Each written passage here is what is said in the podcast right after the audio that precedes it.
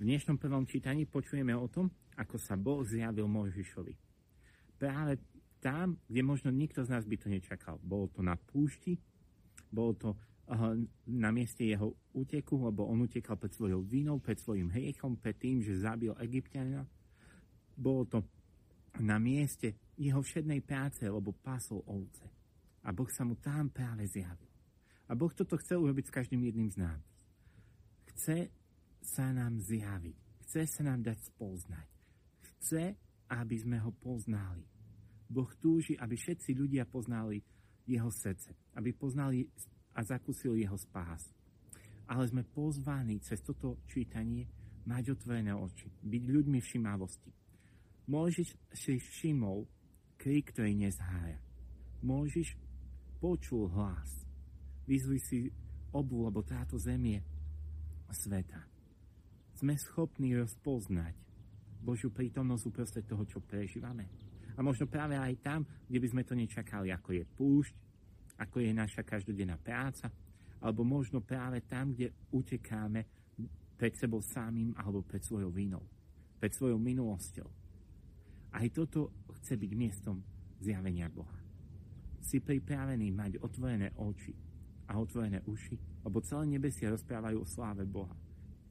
On sa ti chce dať spoznať. Ale toto čítanie nie je len zjavením toho a pozváním toho, aby sme my boli všimali. Ale v prvom rade je zjavením toho, že Boh je všímavý.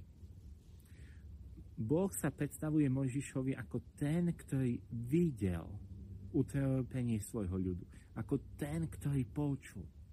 Boh je všímavý, On ťa počuje, On vníma, čo prežíváš a On je citlivý na teba. On ťa počuje. Boh je Bohom komunikácie. Žalmista nám zjavuje rozdiel medzi pravým Bohom a falošným Bohom. Falošní božikovia majú ústa, ale nehovoria. Majú uši, ale nepočujú. Ale pravý Boh, On vidí. On ťa počuje. A Ježiš nám zjavuje, že Otec ťa vidí aj v skrytosti.